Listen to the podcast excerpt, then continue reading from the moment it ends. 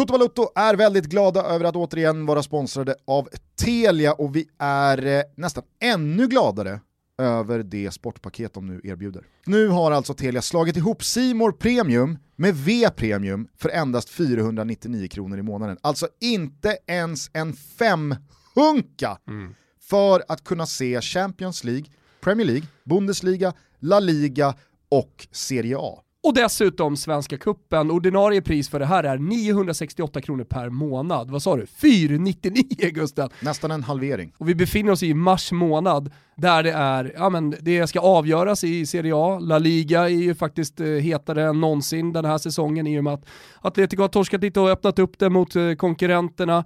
Isak, Zlatan, Svanberg. Vad mer vill du ha Gusten? Telia.se sport. Gå in och skaffa er det här sportpaketet nu! Jag tycker fan i mig också att det är värt att krydda med att det är högintressanta landskamper som ska spelas här nu Just i slutet det. på mars.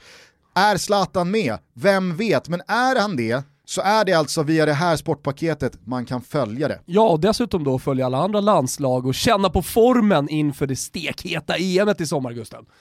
Vi säger stort tack till Telia för att ni är med och möjliggör Toto Balotto. Gå nu in på telia.se sport och skaffa er det här megasportpaketet. Gör det nu! Stort tack till Telia.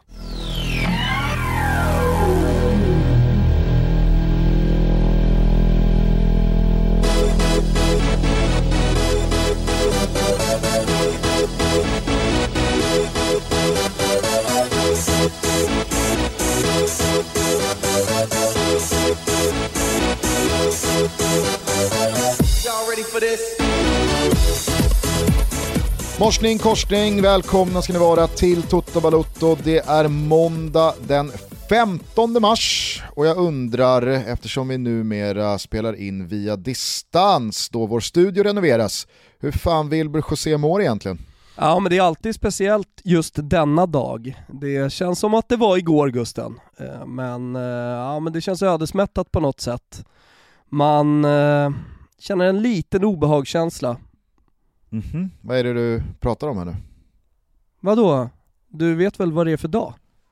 15 mars Ja det är ju idus Alltså månadens eh, mittpunkt Det vet Jaha. du Alltså enligt den romerska kalendern så följde man ju eh, månen slaviskt och gjorde som, som månen sa höll jag på att säga Så idus är ju må månadens mittpunkt ah, okej okay. Och mm. vad, vad kännetecknar Idus då, förutom att det är mitt i liksom?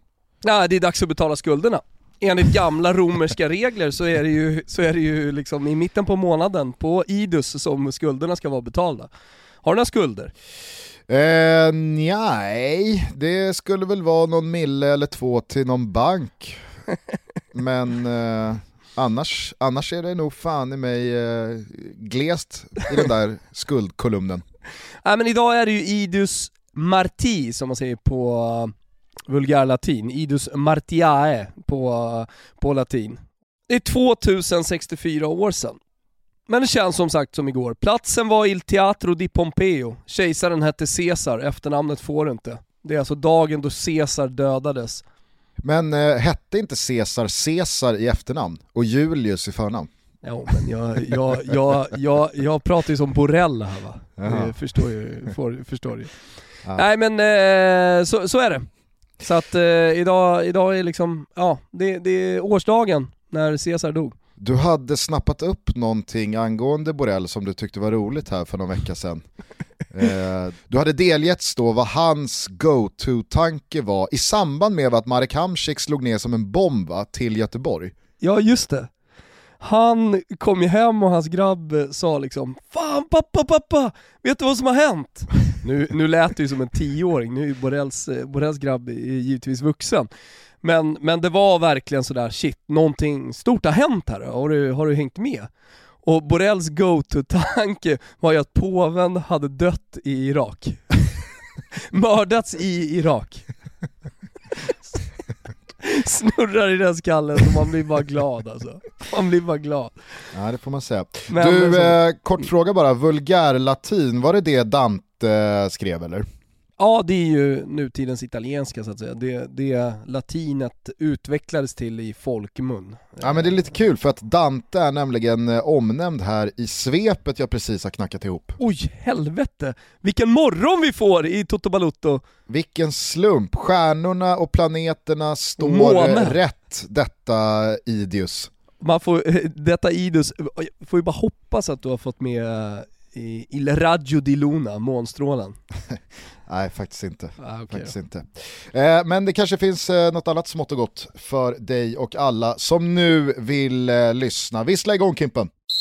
Jaha, nej, då är det väl bara att dra på sig dumstruten för eh, dig, för mig och alla andra som för någon månad sedan och vid 11 poängs marginal ner till Real Madrid och med en match mindre spelad delade ut ligatiteln till Diego Simeone och hans Atleti. För efter bara 0-0 mot ett decimerat Getafe, efter att Bensen pangat in 3 poäng till marängerna strax innan, skiljer nu bara 6 poäng mellan huvudstadslagen, dessutom med inbördesfördelen till de helvita. Och då har jag inte ens nämnt att Barcelona vid seger mot Oesca ikväll kliver förbi Real och upp på 59 pinnar och alltså då bara är fyra bakom Atletico Madrid. Va?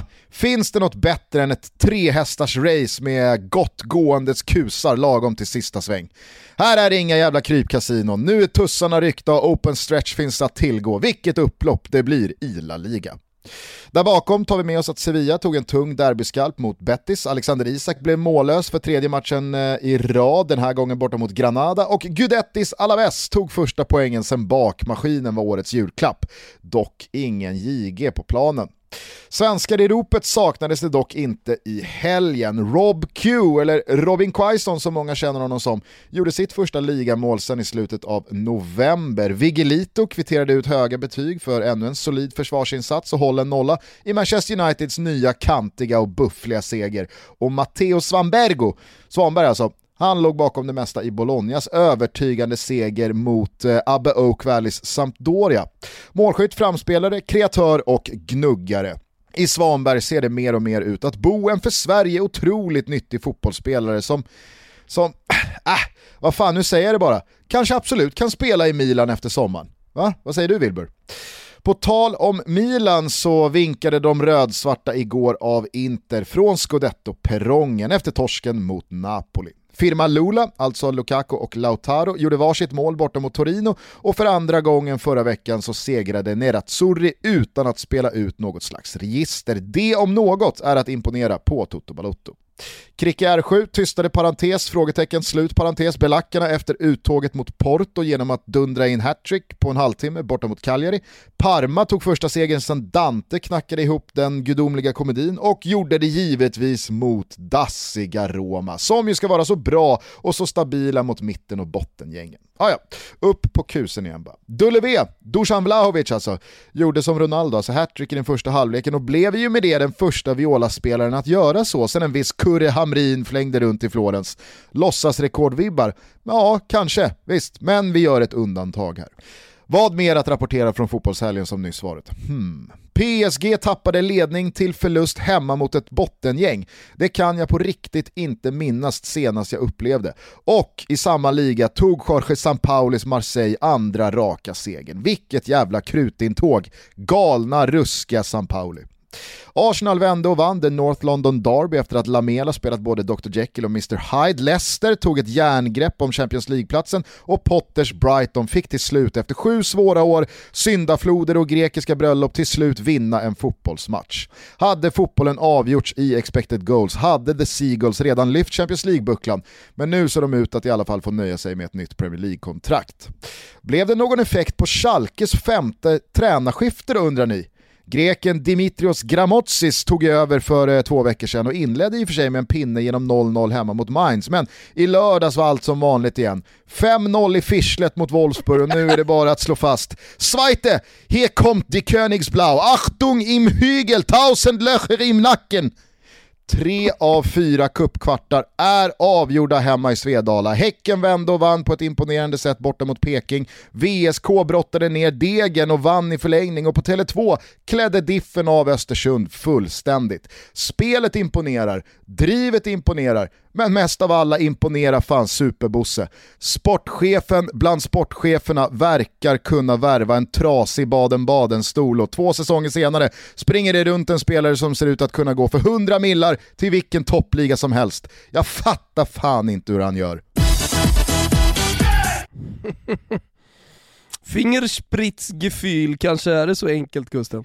Ja men det är helt otroligt. Nu den här gången pratar jag om Chilufya, men eh, alltså, samma mönster går ju att applicera på spelare som Olunga eller Tinotendo Kadewere och så vidare. och så vidare. Så det, det, det är helt otroligt att just de här spelarna ser så fruktansvärt dåliga ut mm. första tiden för att sen explodera. Det hade ju varit en sak om det, ja, men man ser direkt att ja, men här finns det någonting. Alltså Olunga, det är, det, det, det är den sämsta spelaren jag sett eh, när de första bilderna kablades ut där från eh, tältet i Hjorthagen. Och ja. han gick väl sen för 40-50 millar. Vi kanske ska döpa om Kaknäs helt enkelt. Eh, nu har vi ju pratat om Dante och det är eh, Idus Marti och det är referenser till eh, romartiden. Både här och där.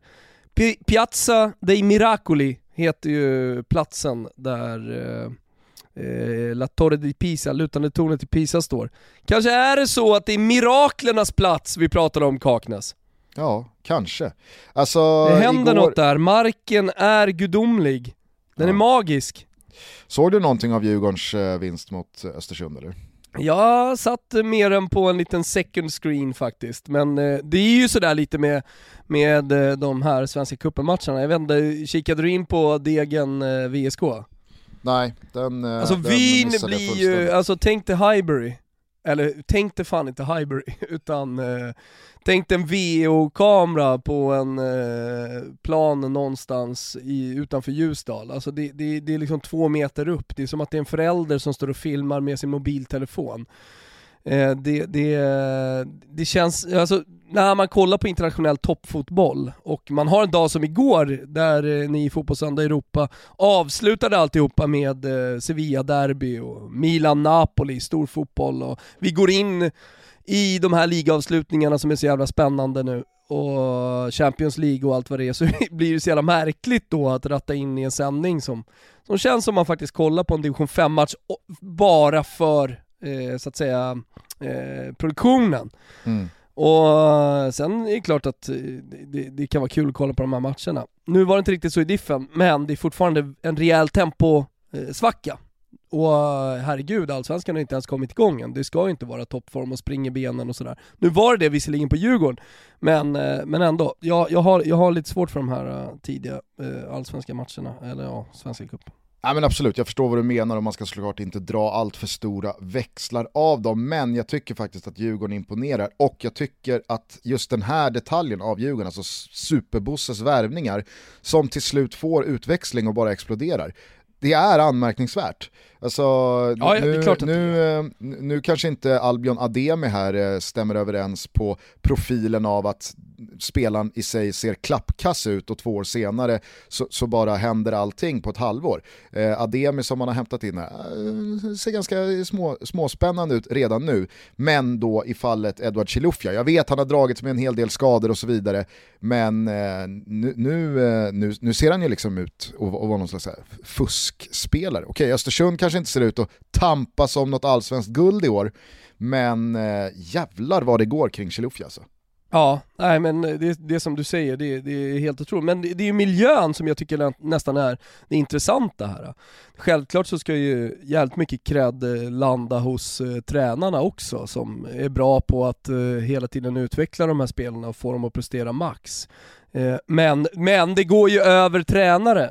Exakt, det är ju flera olika tränare under de här åren som Bosse har polerat, tillåt mig att säga det, bajskorvar till eh, guldtackor. Mm. Nej, och, och, och, dessutom inte bara fått utveckling sportsligt såklart i, i Djurgården, som har lett fram till eh, ligatitel, men eh, också försäljningar som sen borgar för att man kommer kunna eh, vara slagkraftiga under en lång tid framöver. Ja, nej, eh, det blir eh, ruskigt eh, spännande att följa Chilufyas vår här.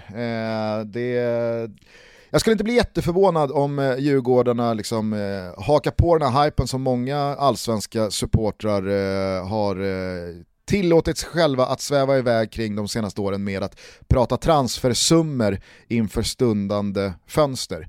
Det är spelare från både AIK, Blåvitt och Malmö, och alltså det är inte bara Djurgården här, eh, där det ska gå liksom för 100 miljoner, 150 miljoner, räcker ens 200 millar för den här gubben? Eh, vi får se vart Chilufya landar jo, nej, in. Men, och det där är ju lite lustigt, eller man kan göra sig lite lustig över de eh, diskussionerna, att Erik Karl ska gå för 100 miljoner, sannoliken inte mindre än 80 i alla fall, nej, men typ. Alltså det, det tenderas ju att överdrivas ganska friskt vad det gäller eh, transfersummor eh, på allsvenska spelare. De hinner knappt debutera innan de ska säljas för en halv förmögenhet. Eh, men i Djurgårdsland så verkar ju det där stämma. De kan ju spekulera fritt i alla möjliga olika drömsummor för, för sina spelare. Ja, det enda man vet i, i slutändan det är att Bosse kommer toppa eh, ens den vildaste fantasin.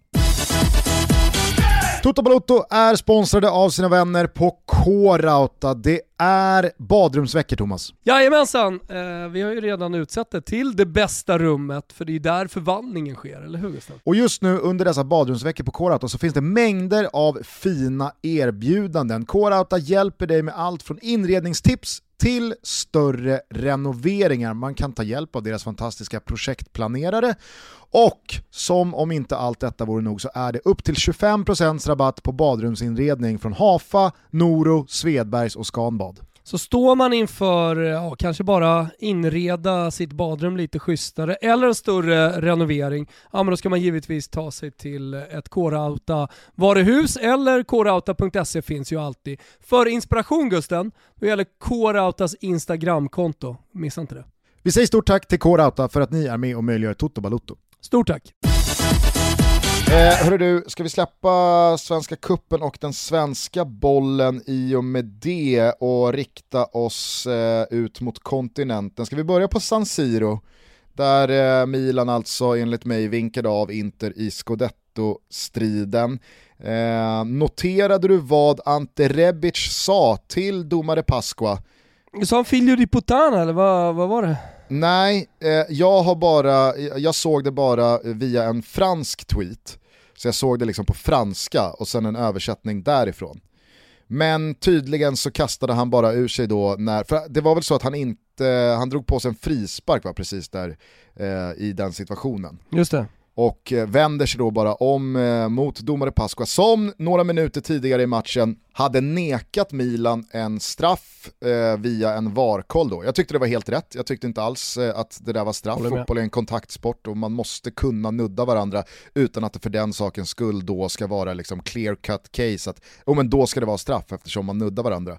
Eh, men hur som helst, det här låg i luften, det blev ju kurr och det, det var tjafs och det var gruff och efter slutsignalen så var det ännu mer jidder och så vidare. Men då på tilläggstid så har Ante Rebic hoppat in och då är det väl kanske värt att påminna om då att Zlatan dras med sina skadeproblem, Mandzukic är skadad, eh, det, det, det, finns inte liksom jättebredd att tillgå för Pioli och i det här läget väljer då Rebic att vända sig om och bara skicka ur sig till domaren. Hörru du, jag såg din, Hörru du, jag såg din mamma gå som prostituerad nere i Neapel. Ja, oh, okej. Sa han allt det där på tyska, jag på att säga?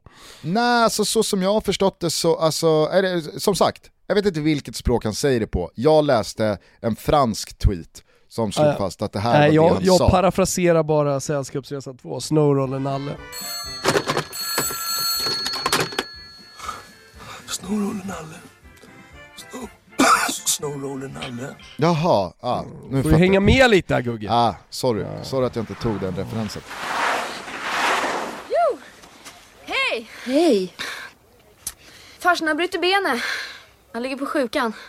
Vad har hänt då? Har han ramlat? Nej, det var en tysk gubbe som knuffade honom. Det var det värsta. Det var så här va. Tysken försökte trängas före farsan i liftkön. Då vart farsan förbannad, du vet hur han är. Sen kallade han tysken för Liftwaffe och sen sa han att han inte kunde förstå hur man kan vara så stöddig när man har förlorat två världskrig. Ja, då knuffade tysken farsan. Kunde Göte säga allt det där på tyska? Nej, Jag översatte. Men eh, nej, Pasqua eh, han vänder sig om och drar upp det röda direkt och man ser ju på Rebic reaktion att eh, det är inget Nej. att diskutera. Nej. Han vet vad han har sagt. Nej. Och sen om man ska vara lite allvarlig i den här situationen så, så är det ju faktiskt bedrövligt gjort i och med att han sätter sina lagkamrater i en jävla sits. Man går för, eh, för kvitteringen och fan Rebic har ju dessutom kommit in och varit ganska bra. Han har ju skapat eh, ja, ett par, tre chanser innan det där händer.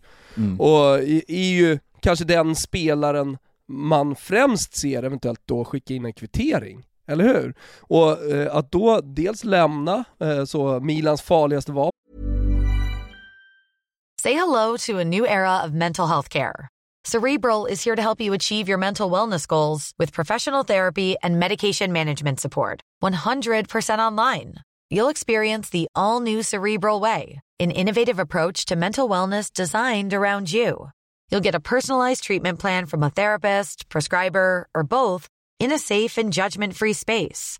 Your Cerebral therapist or prescriber will outline a customized plan with clear milestones along the way so you can get to feeling your best. With Cerebral, you're not alone in your mental health journey. We're here to empower you to live a fulfilling life. So take that first step towards a brighter future and sign up today at cerebral.com slash podcast and use code ACAST to get 15% off your first month. Offer only valid on monthly plans. Other exclusions may apply. Offer ends July 31st, 2024. See site for details. Försvinner, ja, det är det ena, men sen att fortsätta jaga med tio manna, men det dör ju lite där. Så han, han stänger matchen på, på eget bevåg. Och det tycker jag är, alltså det, det kan man inte göra i det läget Milan befinner sig i. Oavsett om det är 30 minuten, såklart värre tidigare i matchen, men, men eh, även i ett sånt här slutskede. Säg att han skulle fått en chans till då. Det är väl det är fan rimligt att tro att han skulle få en chans till. Då hade det kunnat varit kvitterat. Ja, Nej, det- men, men framförallt så hade han ju kunnat vara tillgänglig för nästa match. Och Ja, dessutom... gynnat Milans chanser att ta tre poäng väl där. Ja, ja, ja. ja, ja. Nu verkar ju Zlatan vara på väg tillbaka och han kanske till och med spelar, antingen delar eller startar till och med i matchen mot Manchester United här nu på torsdag. Nu duggar ju Ja. matcherna tätt, men... Eh, Och det är det jag Det menar, spelar skulle. Milan, skulle Milan ta sig vidare här eh, på torsdag mot Manchester United, men skadorna fortsätter eh, ligga där som ett eh, tungt eh, svart moln över Milanello, ja, men då kan jag se Milan med tanke på att Atalanta finns där bakom, Roma finns där bakom, Napoli finns där, alltså jag kan se Ja. Milan sjunka ner till en femteplats. Ja, absolut. Alltså den möjligheten finns ju verkligen nu och eh, inte minst då efter förlusten igår. Alltså, du- Det, det, det är en tuff vår som, eh, som väntar och speciellt i det här läget som Milan befinner sig i nu. Det är nu reaktionen måste komma. Den har till och med kommit. Man har gjort en bra match i Manchester. Man har gjort en bra match i ligan. Man verkade vara lite på gång. Då kan man liksom inte lämna planen efter att ha sagt att domarens mamma är prostituerad nere i Neapel, även om det är lite roligt att skratta åt det. Men... Ja, men eh, alltså, jag, jag vill bara förtydliga, för det finns ju de som inte alls tycker att vi ska uppmuntra sånt här eh, beteende och skratta åt sånt. Vi uppmuntrar inte sånt beteende. Det jag tror att jag tycker är lustigt här, det är ju liksom det, det subtila, stringensen i det han säger är så jävla långt ifrån hur svenska spelare tappar skallen på en fotbollsplan eller en idrottsplan. Alltså, i hur Sverige, tappar de skallen? Jo men det, det är väl liksom Jonas Björkman. Det, det är... Ah, exakt. Han tappar skallen och så bara brölar han ut ett fult ord.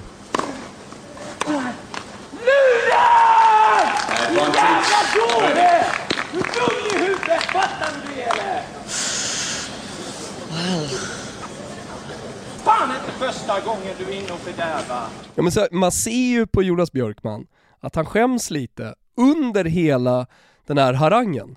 Alltså han är, han, han, han är, lite, han är lite svensk i det där. Samtidigt, det ska fan- ut men det finns Jag- en skam.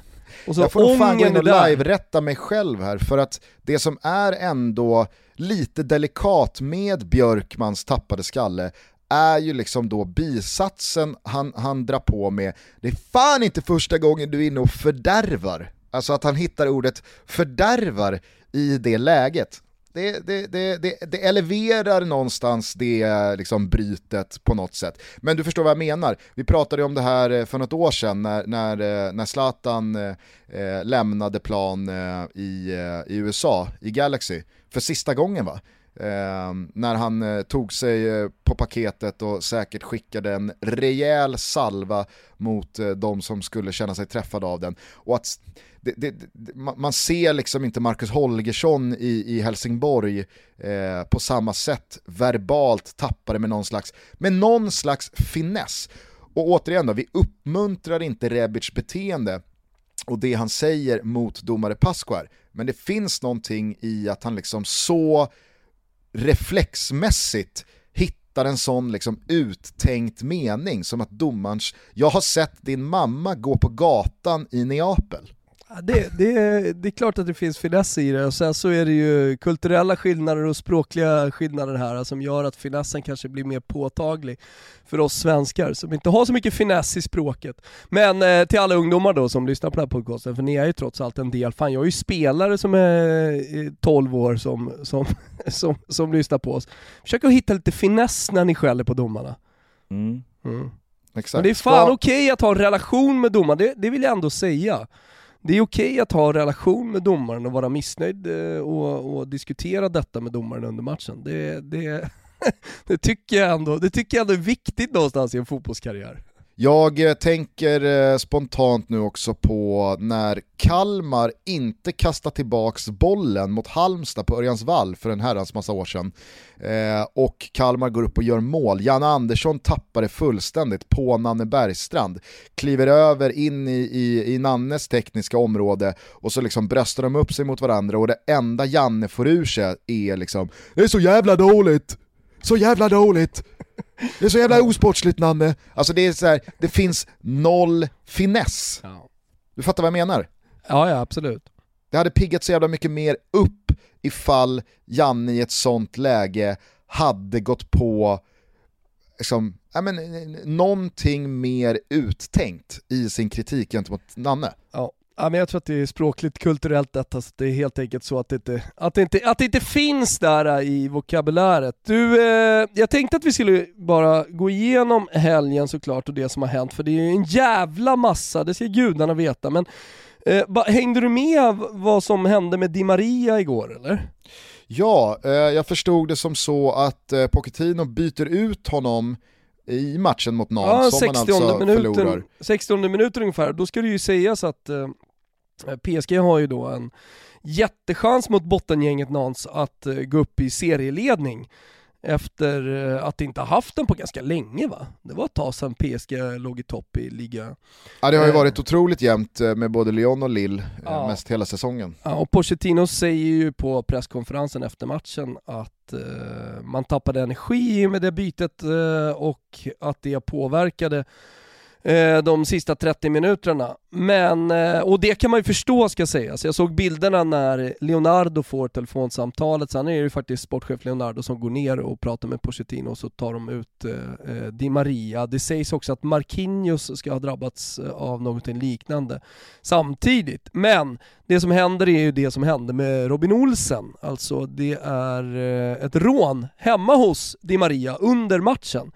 Men just det här rånet då var tydligen eh, ganska våldsamt så att eh, hans familj mådde dåligt och var i chock och det talades till och med om någon slags kidnappning. Eh, jag har ju varit med om, eh, jag har inte varit med om själv, men jag har läst i, i italienska tidningar eftersom det är ganska vanligt tyvärr där också med familjemedlemmar som har blivit bundna och inlåsta och slagna och, och inte bara hotade.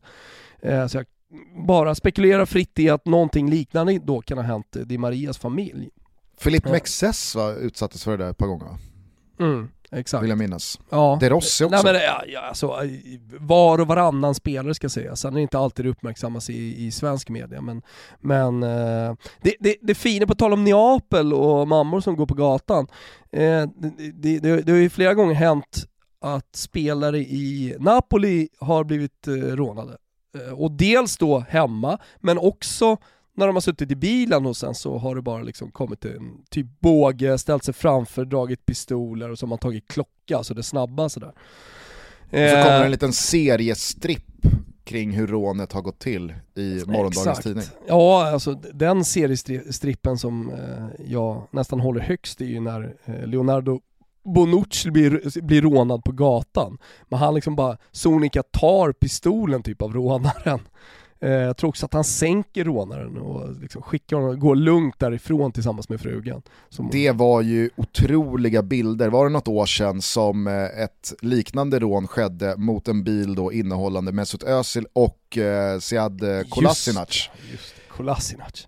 Där eh, Özil ser ganska medgörlig ut att okej, eh, liksom, Ta. gör er grej, ta, va- ta, vad ni, ta vad ni vill ha. Medan Kolasinac går ut och liksom, jaha, okej, kom an då, då kör vi. Och släcker väl eh, någon av dem och den andra sticker och han Mm. är liksom, du vet, det, det är ingen som kröker ett jävla hår på Kolasinac. Nej precis, Eh, en otrolig händelse. Men det jag skulle säga om eh, Napoli-spelarna, det är att de får ju alltid tillbaka sina prylar. Det gäller ju att ha en god relation till Camorran. Då ser de till att hitta de här grabbarna. Det är ju snudd på ett pojkstreck i Neapel, eh, den här typen av eh, brottslighet. Men, eh, nej, men de, de får ju alltid tillbaka sina klockor, och, vad det nu är de snor. Otroligt. Men fan alltså förjävligt ändå med, med sådana här, jag, jag, jag blev illa till mods när jag läste in mig på rånet mot Robin Olsen då. Sen så igår kväll så skedde det här samtidigt som jag jobbade med annat så jag, jag, jag jag fattade liksom inte riktigt grejen med Di Maria men nu efterhand så har jag förstått att ja, men PSG-ledningen, liksom, de, de vet om läget men, och, och tar av Di Maria för att han måste hem till sin familj. Men det, det finns något så jävla Ja, fy fan, alltså så här, rånas i sitt eget hem av eh, personer som så uttänkt vet vem man är och att det finns lösören och att det finns, ja men i Di Marias fall då, att han är och spelar match och således inte hemma och det, det, det, äh, Nej men det är ju det är, det är organiserad brottslighet där. Det är, jag vet att, att man hade kartlagt det här i Gazettan eh, för en tio år sedan, alltså de, de gängen som var ledande och de personerna som var ledande i den här typen av brottslighet. Så att det, det, det, eh, det, det är ju liksom inget det, det, det är inte det här Neapel stanna med moppen och, och klippa, klippa spelaren. Där är det väl kanske lite mer slump om man ser en fet bil och man tänker här, här borde det finnas någonting. Snarare än att på den här vägen kommer Mark Hamsik rulla. Hamsik har ju varit med om det också. Han fick ju givetvis tillbaka det som blev snott. Ja det är klart. Mm. Men jag menar i Robin Olsens fall, där är, där är det väl ett gäng eh, engelska killar som kliver in med machete. Alltså Ja. vad är det? Ja. Vad är det? ja. Ja, det är ingenting man går upp emot i alla fall, då sätter man sig ner lugnt och stilla och skickar tillbaka. Hur som helst, då ledde det här till Gusten att, eh, ledde det här till, man kanske inte förlorar i alla fall, man förlorar matchen 2-1 och lyckas inte eh, ta den där serieledningen, så även i, i eh, Frankrike så kommer vi få en eh, jävligt spännande avslutning på säsongen. Det är kul! Mm. Men om vi då bara studsar tillbaka till Serie A, håller du med om att eh, Inters två segrar då i förra veckan, Atalanta måndags och Torino igår då, verkligen imponerar i form av eh, titelvinnarmentalitet? Ja, och här måste man ju faktiskt ge eh, beröm till eh, Inters sports, sportsliga ledning. För att det, det är ju det här man har byggt. Det är, pengarna har spenderats för att det ska finnas mästare på planen som avgör matcherna. Även de tajta. Alltså det, det är ju de här matcherna de riktiga stjärnorna liksom kliver fram. Och eh, det finns någonting med Lautaro Martinez ex-frisyren som jag imponerar så fruktansvärt över. Och nu är det ju ett klassmål i, igår som för tankarna till eh, Hernan Crespo på 90-talet. Eh, det är så jävla svårt att göra det där målet. Alltså han backar ur eh, ett inlägg och eh, fångar upp nicken och liksom hittar bort det. Och det, ja, är rejält få, få spelare ska göra det. Dessutom så är ju inte han någon lång spelare, men fruktansvärt bra på att nicka uppenbarligen då. Eh, Men, men eh, det, blir, det blir lätt liksom att såga sportsliga ledningar hela tiden för att de inte lyckas eller för att de värvar fel. Och vi är ju typ en miljard sportchefer i världen som hela tiden ska ha åsikter om hur pengar spenderas. Alltså även om man värvar in en jävligt bra spelare så ska eh, sportchefer få kritik för, för att de har betalat alldeles för mycket. Mm. Fast man inte kan säga det förrän tiden i klubben är slut för just den spelaren. Men i det här fallet så, så måste man fan stanna upp lite och titta på vad Beppe Marotta har gjort i Inter och hur han långsiktigt ändå har byggt eh, ett scudetto-vinnande lag. För nu, nu tar jag det nästan, även om Pirlo och Agnelli och gubbarna tror på scudetto fortfarande någon slags mirakel under, under våren så uh, ja, men jag, jag, jag, tycker det känns väldigt klart och som du säger, nu har man inte varit speciellt bra heller den senaste veckan men ändå lyckats bärga de här tre poängen. Det tycker jag för övrigt annars har varit så här, Inters eh, problem delvis men, men också eh, brist på erfarenhet kanske som lag men, men eh, det har varit en mognadsbekräftelse under de senaste två månad, månaderna. Man liksom har visat att man har gått ifrån att vara jävligt bra och eh, stundom också under hyfsat eh, liksom, långa perioder, men där man har fallit ner i eh, dels alldeles för dåligt spel, men också i dåligt självförtroende på de stora spelarna som inte har lyckats vara avgörande i de här matcherna. Nu istället så, så, så, finns liksom allting på plats. Man ser ut som ett mästarlag när man spelar som bäst, när det krävs att man spelar som bäst, som i mitten på februari när man då körde om Milan och vann derbyt och liksom satte sig i pole position. Men nu har man också klarat av det här eldprovet. Det och det är väl det som går lite tvärtom då i Atletico Madrid, där det bara rullade på smärtfritt och övertygande hela vägen fram till att, ja men jag tror att de själva kände att nu kan vi inte bränna den här ligatiteln det var 11 poäng, det var en match mindre, det var ett, eh, ett eh, spel, det var en defensiv, det var en mentalitet, det var ett hårt jobb, det var en skadesituation som kändes som att nej men, det här kan de inte sumpa, nu är det bara att eh, ligga och, och göra jobbet så kommer det här lösa sig. Men då börjar det darra, så jag vet inte om du såg eller läste eh, Simeones intervju efter matchen mot Getafe. Eh, då pratar ju han om att nej men jag, alltså, jag kan inte stå här och vara missnöjd, jag är svinnöjd, vi tar en poäng borta mot Getafe, det är en svår match. Det, vi, vi, eh, vi, eh, vi, vi är supernöjda med det här och insatsen är bra och jag har ingenting att alltså, så här, det känns som att han lite panikartat försöker intala sig själv, sina spelare, media och supportrar och alla andra som lyssnar att, ja men, ett, vi är ingen realistisk eh, liksom, titelutmanare. Det, det, vi ska inte vinna ligatiteln. Oavgjort borta mot Getafe med en man mer sista 20 minuterna. Alltså det är bra, det är riktigt bra. Vi, vi förlorar inte matchen, alltså det finns den här, nu börjar man fluffa upp kuddarna för att kunna landa lite mjukare om det här skulle sluta med att man rasar ihop fullständigt. Och det känns så, jag vet inte, det, det, det känns, det känns så nervigt liksom. Vi är denna vecka sponsrade av Myrkvist och jag känner mig direkt upprymd. Ja, jag förstår att du gör det.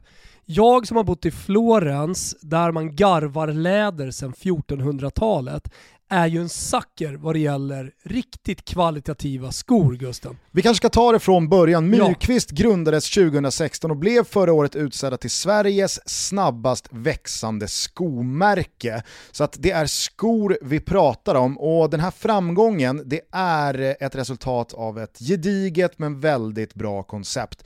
Myrkvist säljer nämligen snygga handgjorda skor av hög kvalitet utan några mellanhänder, vilket gör att de kan erbjuda ett väldigt bra pris, någonting du och jag kan gå i god för. Och vi snackar såklart handgjorda dojor i Portugal och de köper in allt material, lyssna nu Gusten, från de finaste garverierna i Europa. Myrkvist har främst gjort sig kända för sina kostymskor, men de har de flesta typer av skor, så som exempelvis ett helt gäng fina sneakers inför våren, som jag vet att du la vantarna på. Jajamensan, jag la vantarna på ett par oaxen och då tänker du direkt, aha, här kommer ett svenskt ortsnamn, mm. eller hur?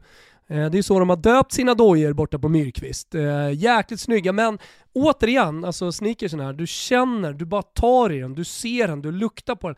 Det här är ett hantverk. Själv eh, köpte jag ett par kostymskor av modellen eh, Vadstena ja. och jag kan eh, på riktigt inte bärga mig till alla omständigheter gör det rimligt för mig att svida om och ta på mig min finaste kostym och toppa upp med de här skorna. Hörni, vanligtvis så brukar inte Myrkvist köra speciellt många reor just för att de redan har så bra priser med tanke på kvaliteten de håller på skorna. Men Myrkvist har valt att göra ett undantag för Toto Balutto och våra lyssnare. Vad är erbjudandet? Jo, man får 300 kronor rabatt på alla skor och det är den här veckan Gusten. Det gäller att passa på nu, sen är det kört. Så kvalitet kvalitetsskor, handgjorda, otroligt svenskt hantverk. Just nu 300 kronor rabatt med koden TOTO. Bor man i eller har vägarna förbi Stockholm så finns butiken i Moodgallerian, annars är det myrkvist.se som gäller och då stavas det alltså. Myrkvist. M-Y-R-Q-V-I-S-T. Myrkvist.se. Jajamensan. Toto är koden, 300 spänn rabatt på riktiga kvalitetsdojor. Vi säger stort tack till Myrkvist för att ni är med och möjliggör Toto Balotto. Tack. Mattias Svanberg var det. Just det. Han stod för ännu en stark insats igår alltså med 1 plus 1 mot eh, Sampdoria. Eh, det har ju tisslat och tasslats lite om Milan i eh, italiensk media senaste månaderna. Jag fnös lite åt det när jag först eh, såg det i, i januari tror jag det var. Men eh, vad fan, vad, vad, vad säger du? Är, alltså, finns, det, finns det något konkret här eller? Absolut. Eh, det, det, det är ju sådär, gör man det bra i ett provinslag så får man eh, alltid eh, storklubbarnas intresse efter sig. Gör man det bra i ett stort provinslag, typ Bologna, Torino, Udinese, Fiorentina, för de måste vi också placera där. Ja men då, då börjar det bli lite konkret. Och sen så tycker jag att det är någonting jävligt fint med med eh, Svanbergs utveckling i Bologna och sättet som eh, Mihailovic har eh, utvecklat honom på också, alltså sättet han har matchat honom. Det, det, det här är, ingen, det här är vark, varken någon slump eller på något sätt någonting som bara sker här och nu. Att säga, ja men Svanberg har en bra period, utan Svanberg, han är här så att säga för att stanna. I eh, Gazzetta dello Sport så använder man ordet cresciutissimo, alltså superutveckling, fritt översatt. Och eh, ja, det, det är väl det, är det som har hänt. Och kollar man på dessutom spelartypen så är det ju en spelartyp som Sverige saknar ganska mycket. För han är en, eh, han är en box-till-box mittfältare. Han kan spela som trekvartist, han kan spela som lågt sittande. Han är bra i närkampsspelet, men han är också kreativ. Han vågar ganska mycket, han vågar ta fram bollen. Och eh, jag, jag vet inte, men, men Say hello to a new era of mental health care.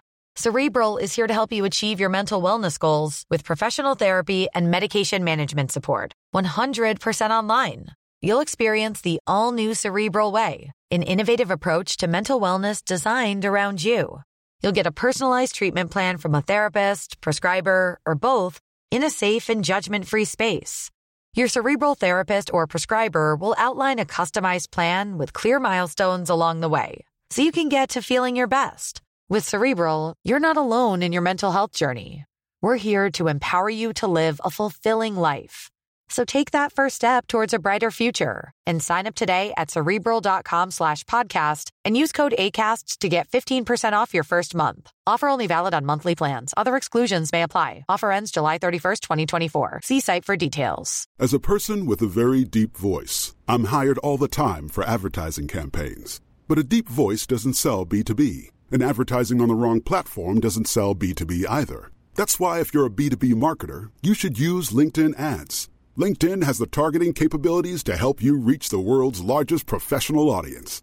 That's right, over 70 million decision makers all in one place. All the big wigs and medium wigs, also small wigs who are on the path to becoming big wigs.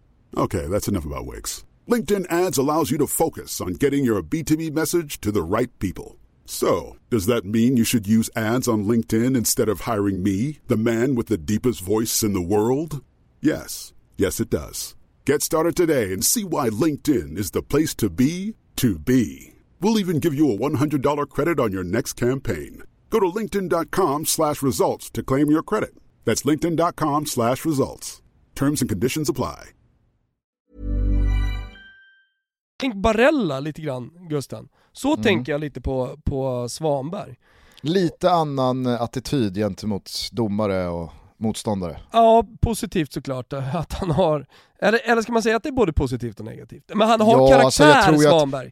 Det Jag tror att Barellas attityd och karaktär kommer vinna honom mer titlar genom karriären än vad Svanbergs attityd och karaktär kommer göra för hans skull. Ja, nej men jag håller med. Men så, så börjar man titta på det här Milan-laget, för jag tänkte på det igår eh, på kvällen. Alltså vad är det för plats han ska ta?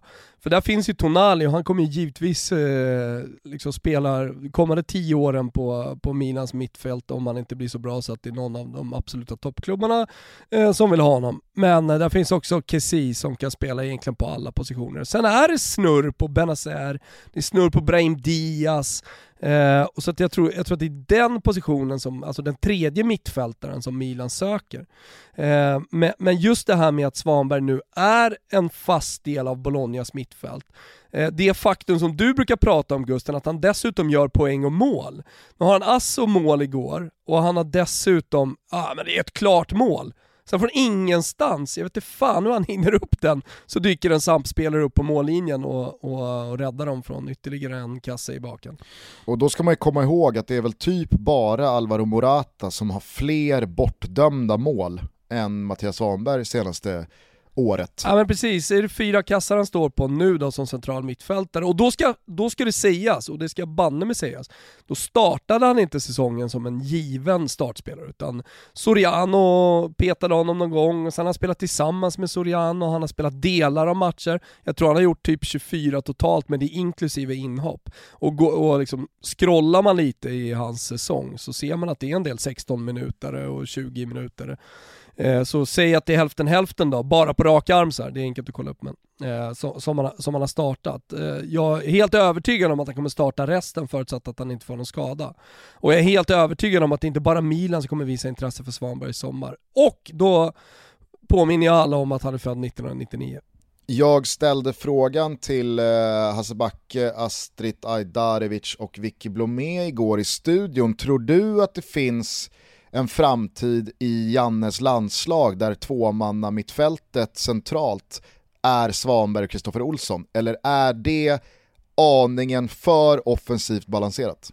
det beror på lite hur han ställer upp resten av laget. Alltså ett 4-4-2 kan ju se olika ut på många olika sätt. Alltså jag tycker ju faktiskt att eh, Albin Ekdal är en perfekt spelartyp i, i ett 4-4-2 för att han täcker så stora ytor och han är så, han är så intelligent. Däremot med den eh, skolningen som Svanberg har fått, som man faktiskt kan likna lite med Albin Ekdals skolning i Italien. Alltså i, provinsklu i provinsklubbarna och eh, ja, men så här, gediget arbeta sig verkligen in på ett mittfält. Fan vad han ska ha cred för övrigt, bara som en eh, liten eh, eh, parentes här. Albin Ekdal, om man kollar tillbaka på hans karriär, liksom ständigt ordinarie sedan han var typ 20 bast. Det är få som har haft så, fina karriärer, så, så fin karriär som uh, Albin Ekdal har just nu. För evigt en legendar i alla Hauesfaus-supportrars hjärtan också. Ja det är så. Ja. ja. Han har ju jävla otur i Hausfau.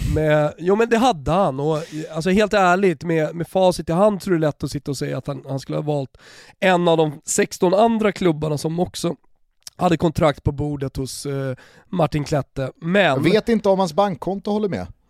Jag tror inte hans bankkonto håller med och där och då såg det faktiskt ut som att eh, de Rothausen hade någonting spännande på gång.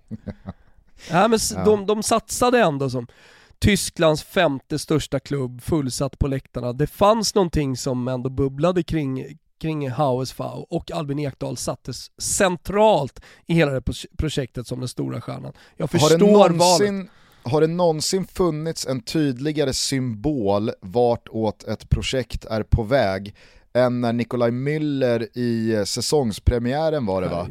Eh, gör mål och i målgesten drar korsbandet. Han gör väl en Brolin? Han ska göra en Brolin ja. Mm. Gjorde ju bejublad eh, tv-comeback här i, i helgen i Viasat sändning, var det inte så? Jo, ja. precis. Det är inte ofta man eh. ser Brollan nu för tiden, det är ju på Instagram och på paddelbanor, eller hur? Va?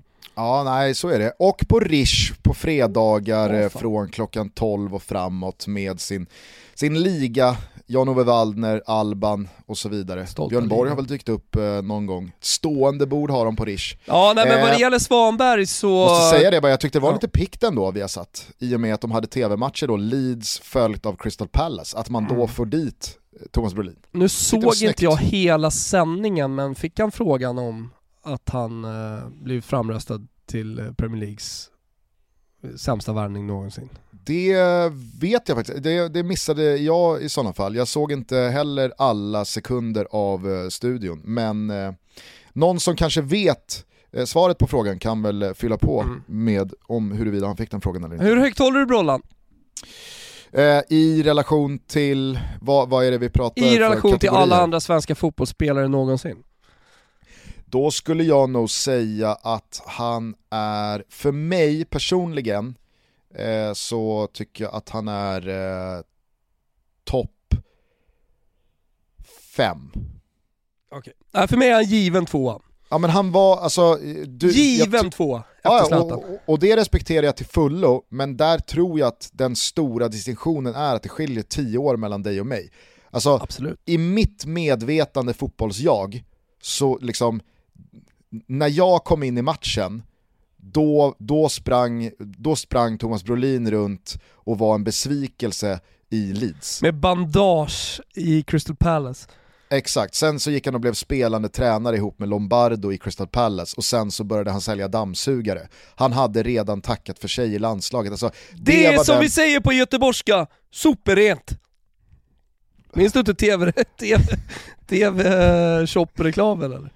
Ja, alltså, jag, ja, jag minns att han, jag, jag, jag, minns ju, jag minns dammsugarsvängen, men just det där, det som vi, alltså, sa Thomas Brolin, Nej, som, men de hade ju säljare av det där dammsugarmunstycket som rullade på TV-shop. Det var TV3 Aha. som hade back in the days. jag trodde Thomas Brolin imiterade göteborgska på samma usla sätt som du nyss gjorde. Många är med mig här nu Gusten. Eh, De, den yngre generationen, de är inte med mig.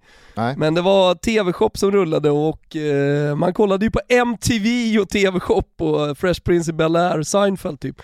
När jag, var, när jag var yngre och emellan liksom sändningarna, eller innan sändningen, innan det kom igång liksom eftermiddagsprogrammen eh, så, så, så uh, har man ju ändå, ändå kollat många timmar TV-shop och eh, Brollans dammsugarmunstycke, det, det snurrade ju stenhårt då med en göteborgare som eh, visade upp det jag, eh, jag livehöjer fan här eh, live, det är topp tre.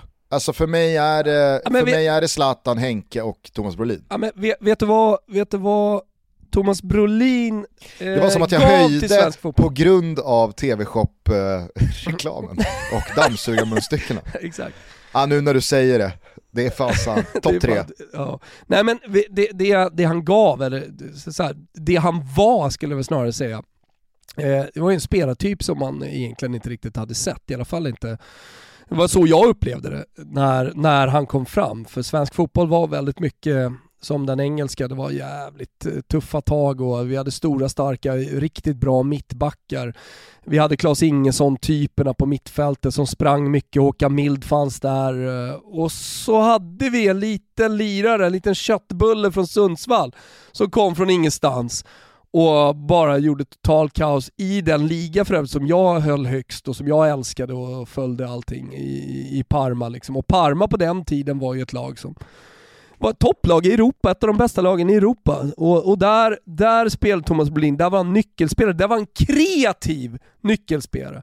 Han var kreatör liksom, eh, som trekvartista i Parma, gjorde mål och assist och sådär. Och det, det, det är ovanligt. Alltså de svenska forwards vi hade innan, alltså från Gunnar Nordahl som eh, en, eh, en riktig jävla tank längst fram som bara manglade allt motstånd, via Glenn Strömberg som visserligen också hade fötter och teknik men som ändå var stor och stark och det var därför han värvades.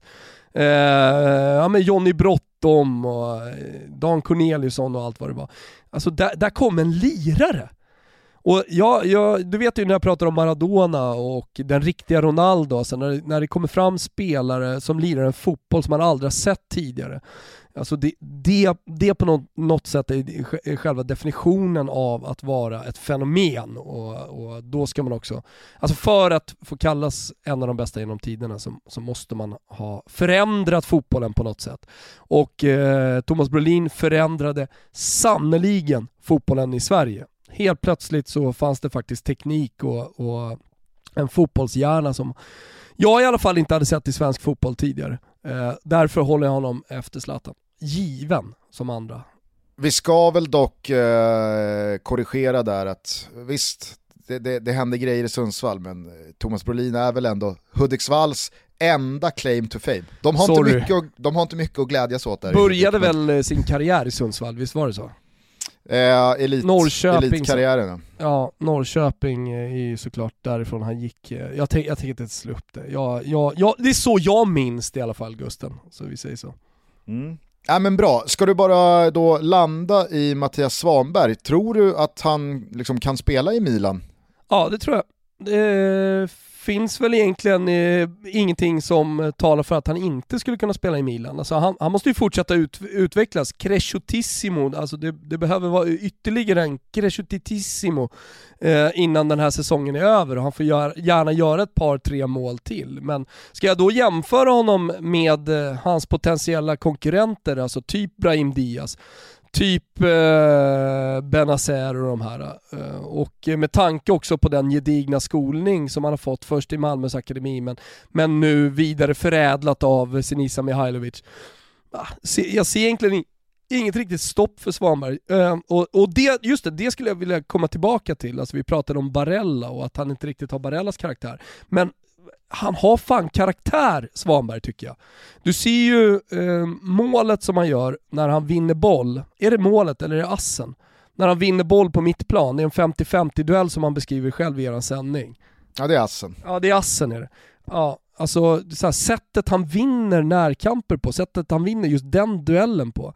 Det, det, är, ju, det är ju karaktär. Mm. Och eh, det tycker jag också borgar för att han kan spela egentligen på alla positioner på, på mittfältet. Han är en smart spelare. Så uh, Svanberg tillsammans med Koffe Olsson, definitivt. Men med det sagt, Albin har två, tre minst bra år till. Ja, snyggt. Eh, det kommer givetvis inte vara något snack om att Svanberg är med i landslagstruppen som Jan Andersson presenterar imorgon tisdag. Eh, men det finns ju så jävla mycket spännande kring den här truppen ändå. Det stundar alltså tre matcher här nu i månadsskiftet. Det är VM-kval mot Georgien och Kosovo, det är en träningsmacka mot Estland, en sändning som för, övrigt, som för övrigt Gugge programleder på Simor. Missar ni inte. Får du förtroendet i Sveriges matcher? Oj, oj. Det här är ju big news. Det är, ny, det är nu det händer va? Är det eh. nu Expressen lyssnar och skriver, uh, skriver artikel eller? Är det på nah. den nivån? Nej, det tror jag inte. Det tror jag inte. Vi kan i alla fall konstatera som du är inne på, det är en, eh, det, är en sportslig förändring från natt till dag kontra hösten. Då var det Portugal, Frankrike och Kroatien. Nu är det Georgien, Kosovo och Estland. Eh, jag misstänker att Janne återigen kommer ta ut en ganska fet trupp. Eh, 26-27 spelare. Ja, kanske inte fetast, det vet fan. Men jo men, 26... jo men så här, vänta Gusten, tänk så här. det har varit corona, det var länge sedan, det stundade ett EM, alltså jag tänker Antonio Conte som tog ut nästan 50 spelare och sen så började han banta. Det finns ju ingen gräns egentligen för hur stor den här truppen skulle kunna vara, eller? Nej så är det, nej absolut. Alltså det skulle och... kunna vara 30 spelare. Ja, och med tanke på att det också är den enda truppen som tas ut innan EM-truppen ska tas ut så är jag säker på att Janne nog vill ha en hel del spelare där också för att ha dem i träning, känna på dem, prata med dem, ja, men landa lite i sig själv. Vilka ska egentligen utgöra EM-truppen? Hur många är det? 23 eller? Som ska med 23 EM-truppen ja. Ja, exakt. Och eh, från 18 till 25 så finns det väl ändå konkurrens? Ja, jag tänkte, jag tänkte fråga dig om lite spelare, du, hur du tror liksom, eh, det, det, kommer se ut här. Dels imorgon, dels under samlingen med speltid och så vidare och deras EM-truppchans av idag. Ska vi börja med Andreas Granqvist som alltså gjorde comeback i helgen eh, när Helsingborg träningsspelade mot Mjällby va? Mm. Ass. Hur tror, du, hur tror du Janne resonerar här nu inför imorgon och, och framgent? Jag tror han tar med honom. Alltså lite på det spåret som jag var inne på här, att jag tror att det blir en ganska stor trupp. Eh, jag tror att han inte vill, eh, jag tror han är försiktig med att stänga dörrar. Sen är det givetvis två stycken matcher, tävlingsmatcher som är viktiga mot, eh, jag ska i alla fall säga Kosovo är ett landslag som är på gång och som man definitivt inte bara åker och städar av. Men jag tror inte att det kommer bli några större skrällar, det vill säga i form av petningar. Utan jag, jag tror att alla, alla som har varit med tidigare kommer komma med. Men också en och annan spelare som typ Granqvist, som inte har varit med på ett tag, men som ändå har en, eh, en chans att komma med i, i EM-truppen, alltså formstarka spelare. Men då sett... måste jag fråga, alltså, räknar mm. du bak till typ Guidetti då? Alltså att han har en chans att komma med jag också? Tror jag tror det. Jag tror, ja. att han, jag tror han vill ha med honom på den här samlingen. Ja, ja det, det hade förvånat. Men eh, jag, jag utesluter inte heller det. Eh, Zlatan då, hur tror du? Hur Nej, den är där? given och den har ju Fotboll Direkt redan breakat så att jag ser inte det som, eh, jag ser inte det som ett, eh, en möjlighet att han inte kommer med. Utan, eh, Ja, det är väl alltså- ljumsken emot? Ja just det. Ja, men å, å, andra, å andra sidan så ska han med till EM så tror jag Zlatan själv vill vara med redan nu. Om det inte är någon så här storslagen comeback i, i form av PR, någon slags PR-sväng som han själv vill göra. Att han liksom vill hålla folk på halster lite fram till EM. Men, eh, men han är ju så pass bra i den där ljumsken att jag tror att eh, liksom samlingen som börjar på måndag va? Om en vecka, Ja, precis. Ja precis, att, eh, alltså, om, eh, han kommer ju definitivt spela någonting i helgen. Då, då kan inte den stoppa det här. Nu har väl inte Milan eh, direkt gjort sig kända för att diktera villkoren för Zlatan sen han gjorde comeback eh, på Diktera Milanello. Men eh, de lär ju nog inte vara så sugna på att han ska sticka iväg till en landslagssamling om det nu finns eh, tvivel, och det får man ju liksom utgå från att det gör med hans eh, muskulära problem här. Ja men precis. Men det skiter väl Zlatan i om han vill till, till landslaget. Herregud ja. Ja nej, men sen så har ju Zlatan så jävla bra koll på sin kropp eh, så att eh, de, de, de förlitar sig nog ganska mycket på honom och hans, hans egna lilla team. Eh, Så att det, det där kommer man inte ha några åsikter om från Milans Japp. håll. Jeppe Karlsson, Mm. Given i truppen. Jordan Larsson.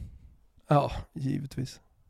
Hur tror du eh, Janne resonerar då? Ja, men det är som jag bakom- säger Gusten, alltså det, det kommer inte bli några skrällar i form av att spelare blir petade. Alltså det, det är eventuellt då John Guidetti såklart, Eh, men jag tror att han kommer komma med ändå. Jag försöker eh, tänka ut någon slags skräll här.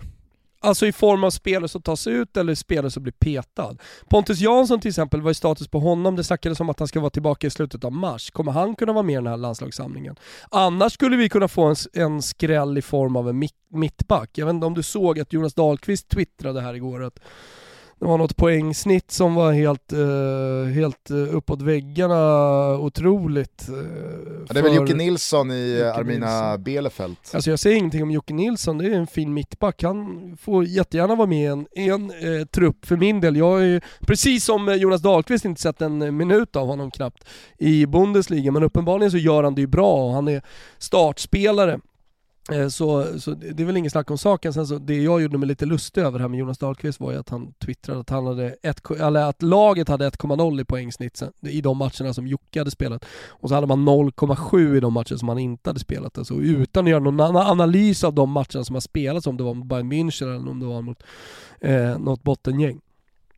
Alltså Ja, 1,0 1,0 är väl inte ett poängsnitt som, som skrämmer. Ja, det kanske inte är. Det.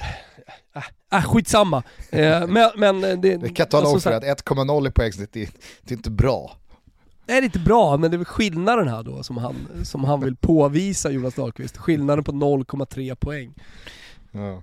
Mm. Ja, ja, jag vet inte fan. Jag tror nog, eh, alltså det finns ju, alltså skulle Victor Nilsson Lindelöf eh, skada sig på något sätt och Ponne alltså, in, inte, får, inte får ordning på, på fysiken, det, det, det betvivlar jag inte överhuvudtaget. Men då kan jag tänka mig att då är första valet eh, Andreas Granqvist och Marcus Danielsson.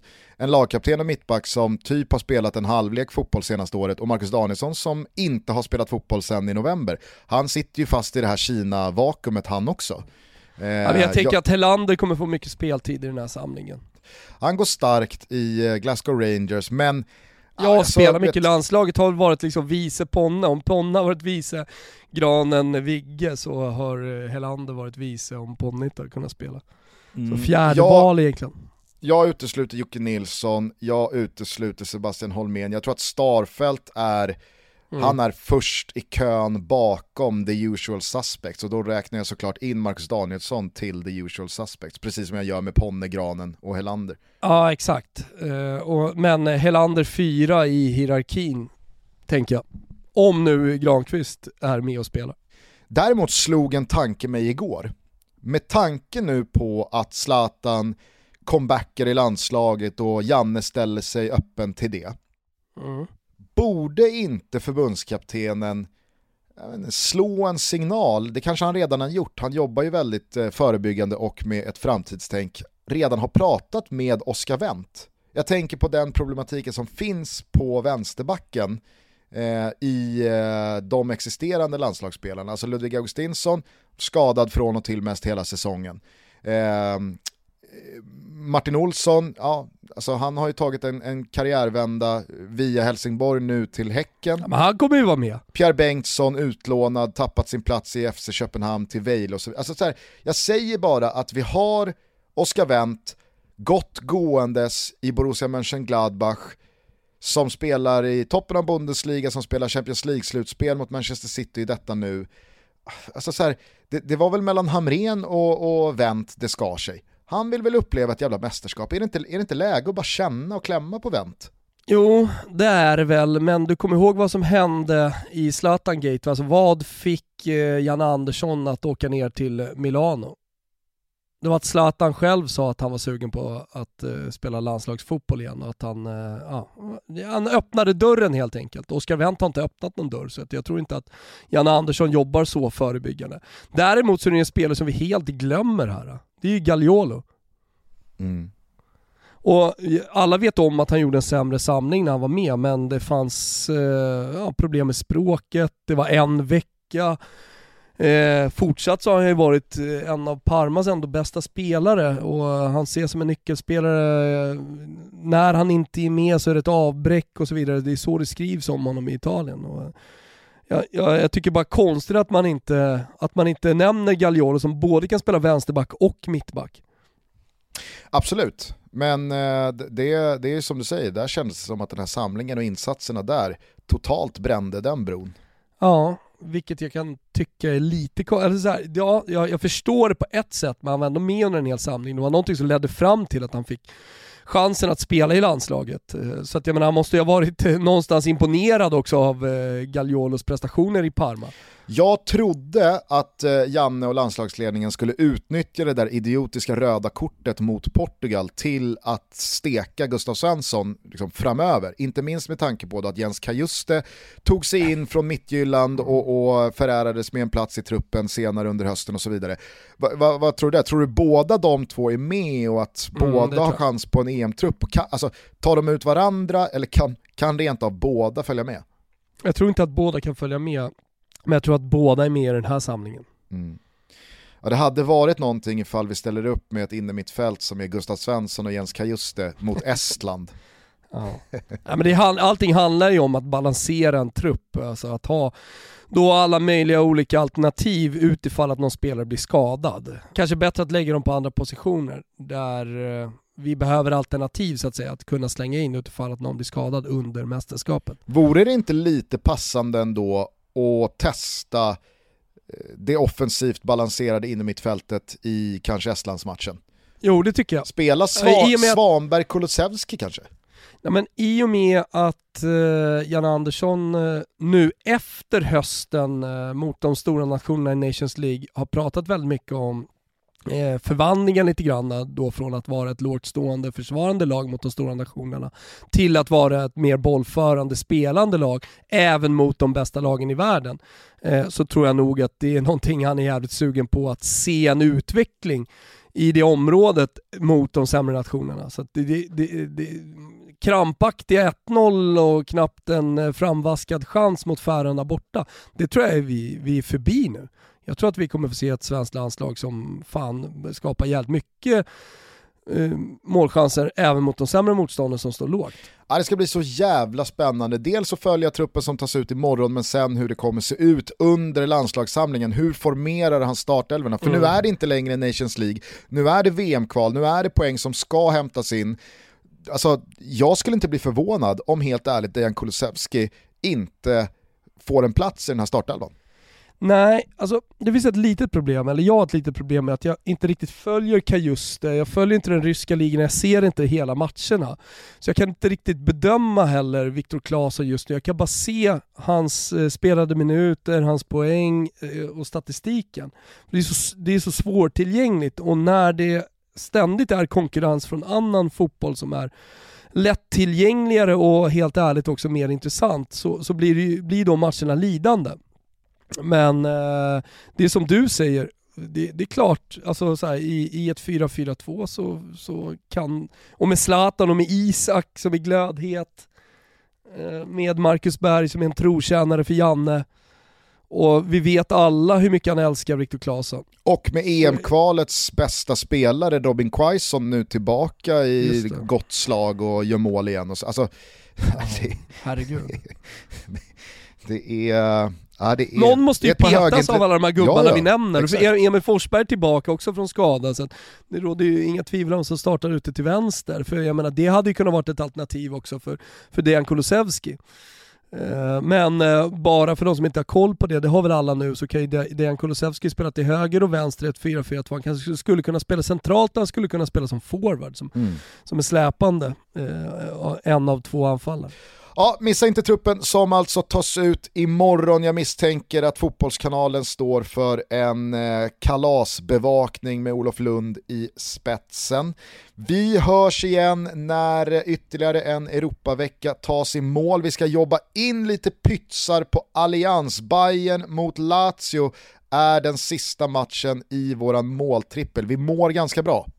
Ja, vi mår bra i, den, i, i det spelet. Jag tänkte bara eh, att du skulle få dela ut en eh, schnitzel eller en gulasch innan vi stänger ner helt. Jaha, okej.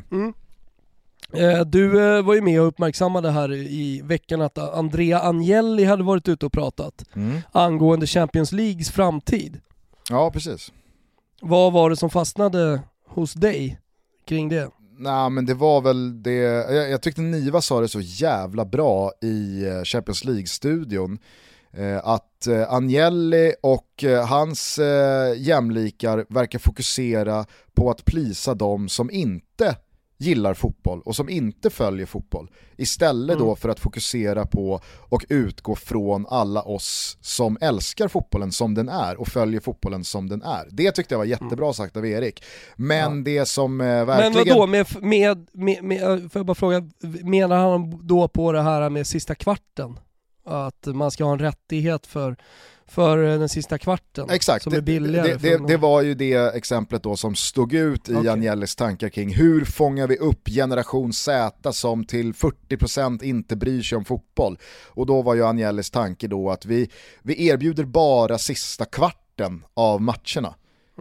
Ja, jag tycker inte att det var det som stack ut. Alltså det, det var ju dessutom bara en parentes i ett upplägg som man presenterade.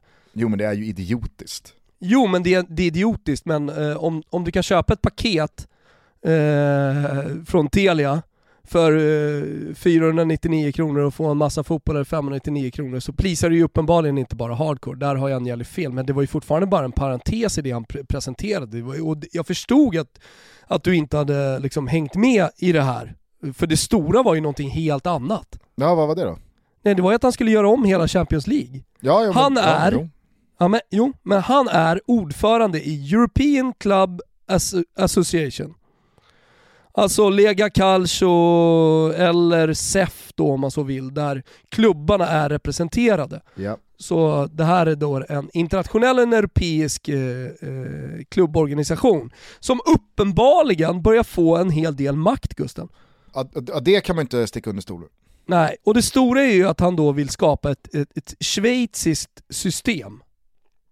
Han vill gå från 32 lag till 36 lag. Och han vill göra det i en enda stor tabell. Med sidade matcher. Så att lagen är sidade innan. Så de här 36 lagen är i, en eh, i ett schweiziskt eh, system, det beskrivs överallt jag har sökt på vad är det med det här schweiziska systemet? Jo, men det är ju då att lagen är sidade. Men 16 ska gå vidare. Så att det som händer det är att du går då från 6 gruppspelsmatcher som vi har idag till 10 gruppspelsmatcher. Ja. Och han pratar om att ha en tredjedel av den totala säsongen eh, dedikerad åt internationellt Eh, kuppspel och två tredjedelar då åt ligaspel. Det stora i detta är att vi har ju en liga som får problem. För i Tyskland och Italien eh, och andra toppligor så kan du max spela 43 matcher. Men i England så kan du max spela 53 matcher. Så det Agnelli vill, det är ju att kapa två lag från Premier League och istället för 20, gå, 20 lag, gå till 18 lag. Och det här har ju fått engelska krönikörer och experter att fullständigt gå i taket under veckan. Jag kan bara tänka mig vilket förakt man känner Ja. mot Andrea Agnelli. Ja, Att han dessutom är då är italienare så att de eh, engelska krönikörerna har ju liksom påpekat eh, självklart då den eh, engelska ligans briljans och eh, överlägsenhet eh, i världen under, under den gångna veckan. Men det är inte bara det. Inga värvningar ska heller få ske mellan Champions League-klubbarna, en idé som man har. Och man ska skrota nuvarande Financial Fair Play och istället då modifiera den.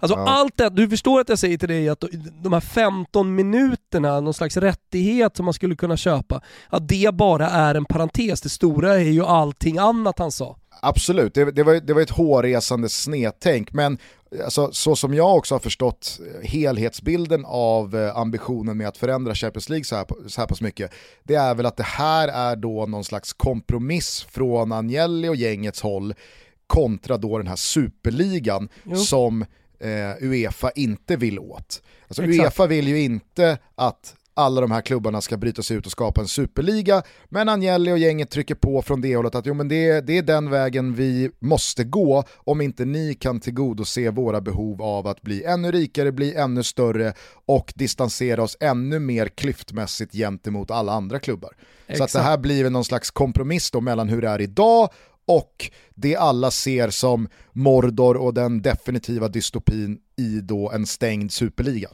Hur som helst eh, så säger André Agnelli att han med Uefa, eh, han kallar honom för Alex och det är Chefrin som han, eh, som han syftar till här då, ordförande i, eller president är han ju, i Uefa, haft eh, rejäla duster under hösten men att man nu är på väg eh, liksom mot eh, något, något slags beslut med, tillsammans med Uefa. Och vi är bara ett par, tre veckor bort eh, och det här är då förändringar som skulle kunna träda i kraft från 2024. Eh, det spekuleras också i att vissa av de här förändringarna eh, som jag har nämnt här nu då, som Andrea Agnelli nämner, används då i förhandlingarna för att få igenom det stora, det vill säga att gå från 32 lag till 36, använda sig av det schweiziska sidade systemet eh, och eh, att eh, på något sätt skrota Financial Fair Play i den formen som vi, som vi ser Financial Fair Play idag. Och eh, då, då, det gäller ju även då, för det var ju många som höjde på ögonbrynen, det var många som nästan ramlade av stolarna Gugge, eh, när, när han sa att inga värvningar ska få ske mellan toppklubbarna i Europa. Så att eh, Mbappé skulle inte kunna gå då från PSG till eh, Real Madrid. Men han säkert- får säkert- gå till West Bromwich. Ja, men, ja, ja, teoretiskt skulle han kunna göra det, men det Andrea Agnelli använde som USP här var ju att ja, men det vi får göra det är ju att försöka hitta spelare och lyfta dem till våra stora klubbar från de mindre lagen. Det är så det ska gå till, det är dit fotbollen måste gå. Typ. Eh, det, det ska ju då användas som eh, krut i förhandlingarna. Han tror inte speciellt mycket på det själv, men eh, då skulle han då kunna säga så här, men vet du vad? Vi gör så att vi skippar det här med kvarten, rättigheten, och så skippar vi det här med Champions League-klubbarna. Men då har jag gjort mitt. Då har jag gjort avkall på mitt förslag. Då måste ni gå med på det andra. Han jobbar med den klassiska förhandlingstekniken anchoring. Ah, det är anchoring helt enkelt. Det är anchoring, man eh, skickar ut ett par helt hutlösa förslag Mm.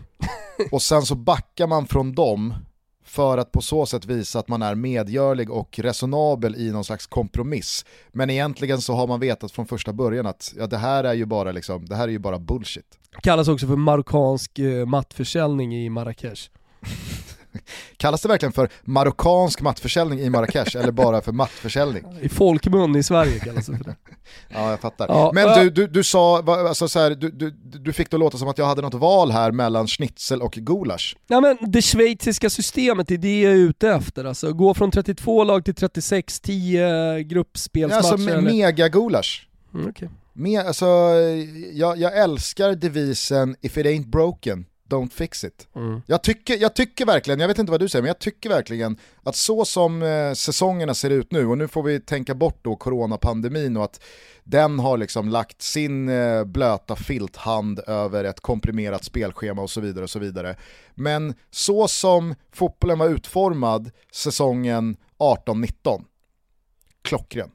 Jag såg att de Jungen in die Sud, Sydtribune i eh, Dortmund hade varit ute och protesterat nu i helgen. De eh, körde stor banderoll eh, på ett tomt Westfalen Ja, men du ser. emot detta förslaget. Eh, Ja. så, men jag säger bara så här, om han nu har rätt här, André Agnelli, för att detta European Clubs Association har ändå makt och han är ändå en maktperson inom fotbollen och han säger att det är bara ett par, tre veckor bort innan det kommer fattas beslut. Så eh, gäller det att vara på tå lite. Ja, alltså, det är inte så att jag tror att jag kan förändra så jävla mycket eller påverka Jag säger, så bara, mycket. jag, jag säger bara att någonting nog kommer att hända. I Sverige så blev ju den stora nyheten det här med 15 minuter. Det var det man pratade om. Alltså det skrevs inga kröniker om det här. Liksom. Han är Det inte gjorde dum, alla Agnelli. andra länder. Va? Han är inte dum Agnelli, han skickar ut några sådana här grejer som då stjäl rubrikerna och stjäl strålkastarljuset från de egentliga förändringarna. Medial anchoring. Ja, han får väl en schnitzel då för hur slipad han är i eh, dels förhandlingsteknik men också i eh, hur man fördelar uppmärksamheten. Men eh, Gulas givetvis till de potentiella förändringarna och eh, ambitionen med vad ECA vill uppnå. Jo, nej men absolut. Hur som helst, jag tror att det stora, det han vill få igenom, det, det, är, den, det, det, det, är, den, det är det schweiziska systemet med sidade matcher. Det, det, har, det har vi uppfattat nu att du har noterat. Det- men jag tycker det är så jävla lustigt det att alltså man det bara pratar om... Ja, men, ja, man pratar om det eh, som det här systemet, men ja, eh, kan, har det funnits någon annanstans? Var? Kan jag titta på det här upplägget? Hur menar ni? Hur ska de sidas? Vad ska hända? Vem ska spela mot vem? Precis på samma sätt som eh, marockansk mattförsäljning i Marrakesh förmodligen bara heter mattförsäljning. Tror du att detta schweiziska system bara heter systemet i Schweiz? Ja, jag vet inte, kanske. Vi får väl se. Det här kan ju i alla fall komma att bli en mardröm för Kristoffer Svanemar i sitt framtida eh, kommenterande om han i var och varannan match tvingas förhålla sig till det schweiziska systemet i och med att han inte kan uttala Schweiz. Nej. Så nu sa jag Schweiz eh, medvetet felaktigt, så som Ja. han säger det. Schweiz. Ja, ja, eh, det återstår att se. Vi följer den här landslagsuttagningen, vi följer Agnelli och ECAs eh, förehavanden, vi följer de avgörande Champions League åttondelsfinalerna, vi följer de avgörande Europa League åttondelsfinalerna, va? Vilken, eh, vilken kvartsfinalrunda som håller på att utkristallisera sig i den turneringen. Ja, verkligen. Kan bli riktigt trevligt faktiskt. Eh, och sen så jobbar vi som sagt eh, de sista pytsarna för eh, full utbetald jackpotvinst borta hos Betsson under Bayern München mot Lazio. Eh, vi hörs snart igen Thomas. Det gör vi. Ytterligare ett avsnitt ska såklart skapas i slutet på den här veckan. Eh, Får vi se då om eh, det schweiziska systemet har eh, eh, trätt i kraft. Vem vet? Nu ska jag ta mig en eh, Idus Pepsi. Ja, gör det. Jag ska också ta mig en, en Idus Marti Pepsi. Vet du vad som kännetecknar en Idus Marti Pepsi? Berätta. Det är att man häller upp exakt ett halvt glas. Ah. Ibland, ibland är det det som räcker för att släcka törsten. Man vill inte ha ett helt glas. Man vill bara ha ett halvt. Man vill känna pepsin spraka i strupen och den goda smaken fylla gomseglet. Mm. Man häller upp exakt ett halvt glas, tar en klunk och sen så andas man ut och säger ah, Idus Marti. Underbart. Hörru, vi hörs eh, på torsdag, fredag. Någonstans där ja, häng med oss då. Vi hörs, ciao tutti. Ciao. Vintern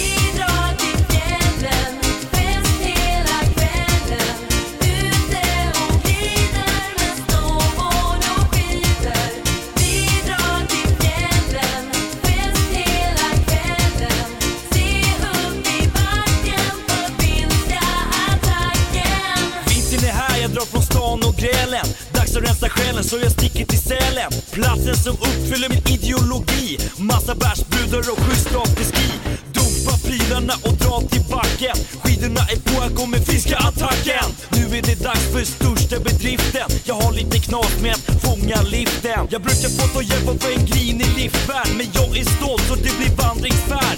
Utmattad och helt paj i kroppen. Sätter mig på knä, skriker äntligen toppen! Känner mig säker, känner mig stark. Precis som Stenmark är jag backens monark. Skitbil och på, dags att sticka. Böj mig fram, jag hör brallorna spricka.